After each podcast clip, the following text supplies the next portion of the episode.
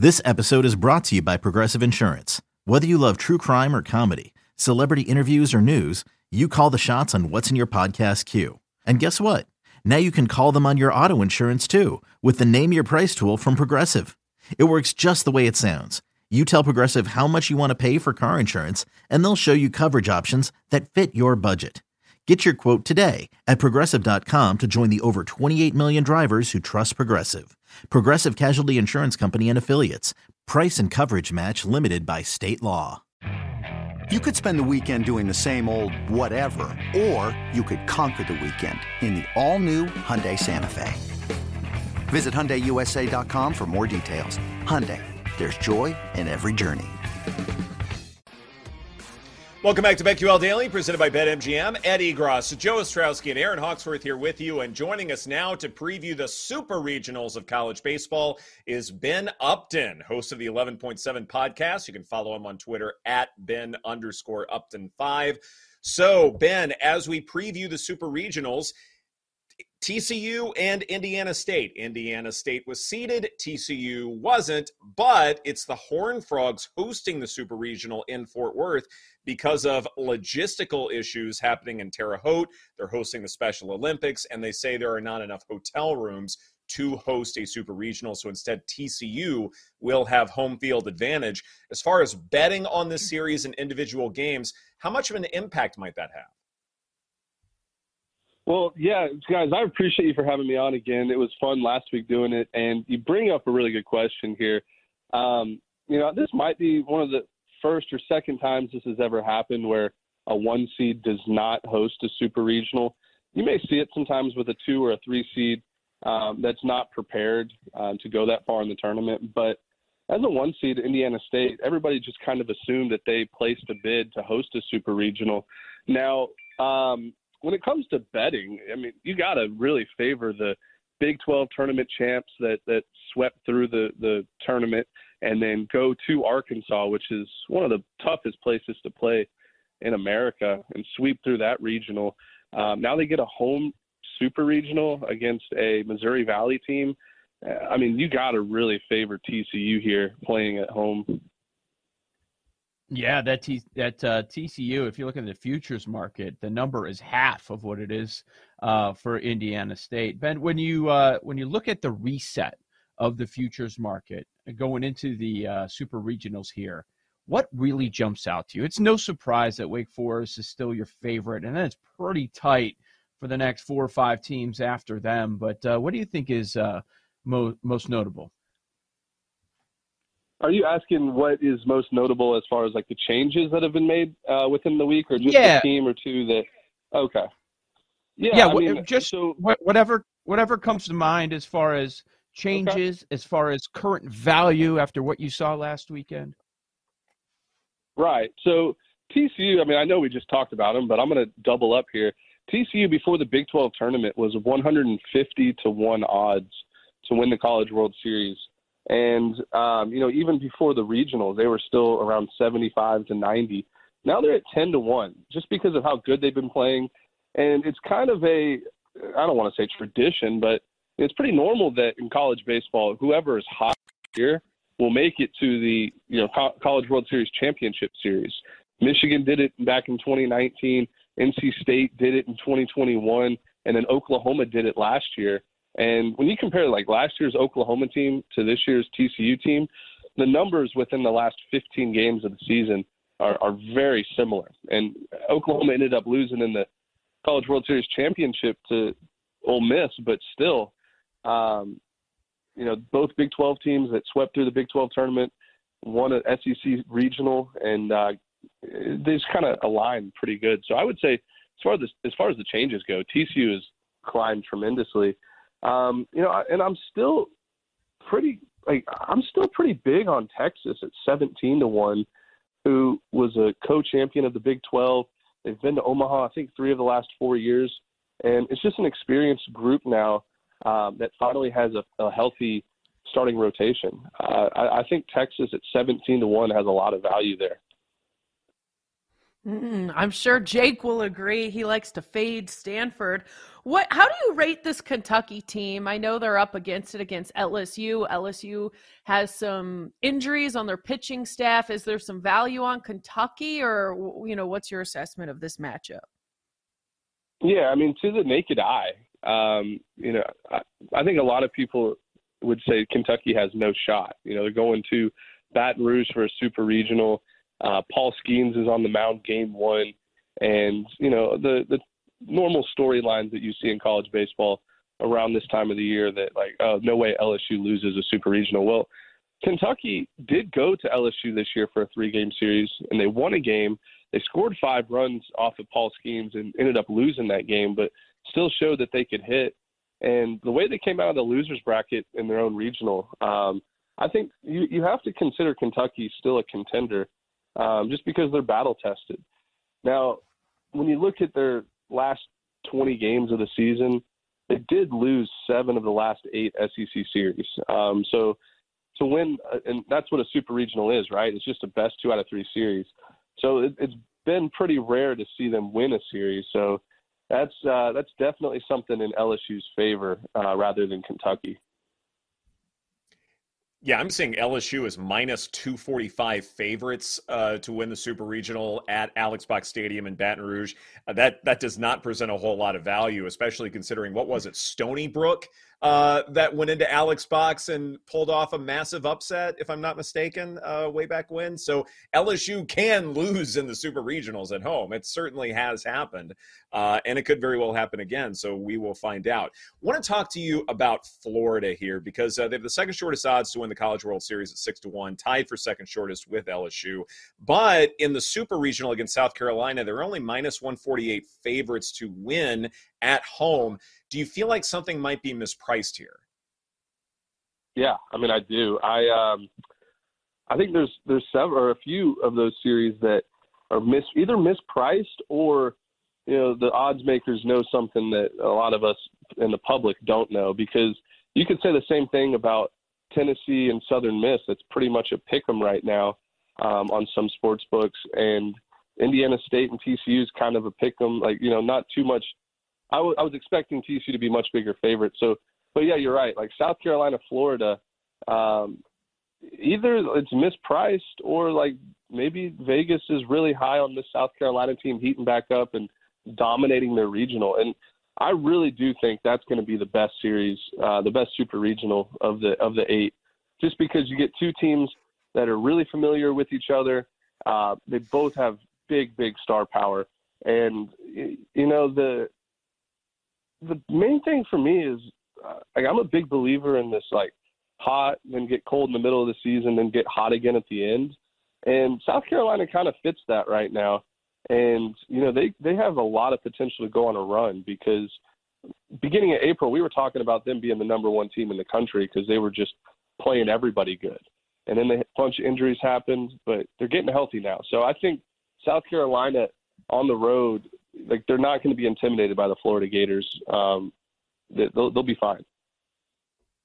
Ben, with any of these series, the way that you believe it's going to set up with the pitching, are there any spots where you could see a team taking game 1, but then you would pounce on the other side, and then you'd get much better value than some of these current series prices that you're talking about? Yeah. I think you could look at Southern Miss as an opportunity to win game 1, but then maybe lose game 2 and game 3. They have an All-American throwing game 1, Tanner Hall, who we saw pitch a little bit on Monday. I'm assuming since the series starts on Saturday, he'll pitch game 1. That'll be plenty of rest for him. And, with him on the mound, you really have a good shot at winning that game. But after that, like game 2, game 3, they're going to have to piece a lot of things out of the bullpen and use a bunch of different arms.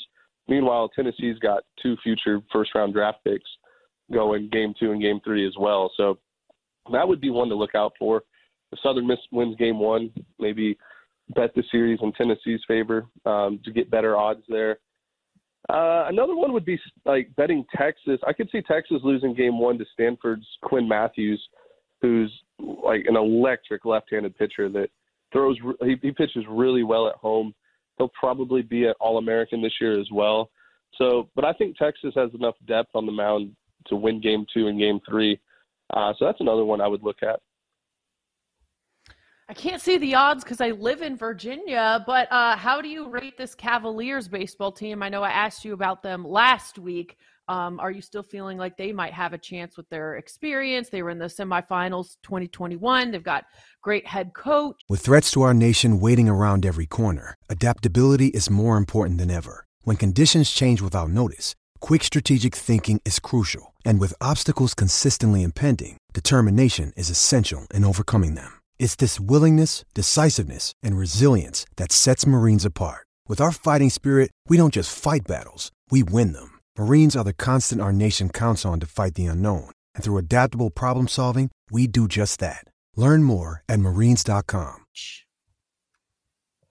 Yeah, I mean, look, I was playing nice for to Virginia for a while during the season. I thought that they were maybe playing better baseball than what their talent level said. But there was a point maybe 2 or 3 weeks ago where I really flipped a switch and I was like, you know what? This is a confident group. They're very old, salty vets there on the field. And watching the regional and the way that they played against East Carolina and Army and those guys, their stadium, their new stadium that they finally got to host in, well, it's not that new, but I think it was the first time them hosting since the renovations. That place was electric, that place was loud, and it was a real home field advantage. So with them hosting Duke in a super regional this week, I expect that place to get rowdy. And, I expect Jake Geloff and Kyle Teal and those leaders of the team to keep swinging the bat with confidence and producing a lot of runs. So that's, I think Virginia is probably one of my favorites to advance to the College World Series out of all 8 of them. I really like this team.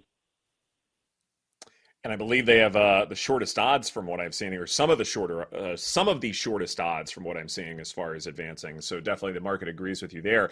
I feel like the one super regional that we really haven't discussed at length will be happening in Eugene between Oregon and Oral Roberts. I know how much you love those 4 seeds, Ben. How do you feel about Oregon v. Oral Roberts? Look, I mean, I love 4 seeds. To death. I've always I've been a 4 seed my whole life, I like to say. But this Oral Roberts team, I've been a 4 seed my whole life. Used to losing a lot, the whole story. I could go on for an hour, but this Oral Roberts team is not a 4 seed. I know there's a 4 next to their name, but the amount of just elite arms that they have out of the bullpen and the freak athletes they have in the lineup.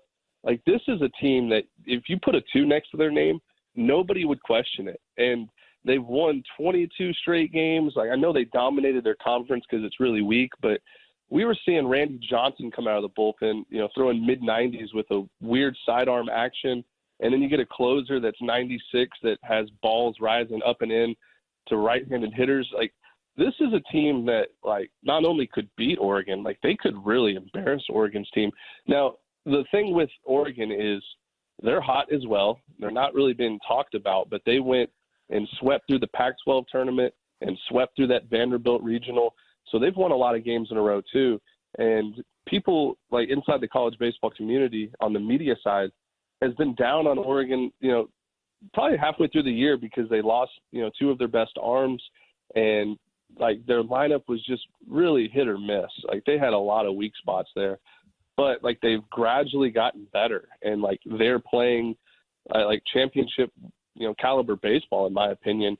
So it's really going to depend on how Oregon's going to play on their home field with the pressure of hosting a super regional, because I think Oral Roberts will go out there with nothing to lose, and they're going to play their style of baseball. They're going to be fast. They're going to be throwing strikes on the mound, and I don't know this one. I see Oral Roberts is a slight underdog. Who's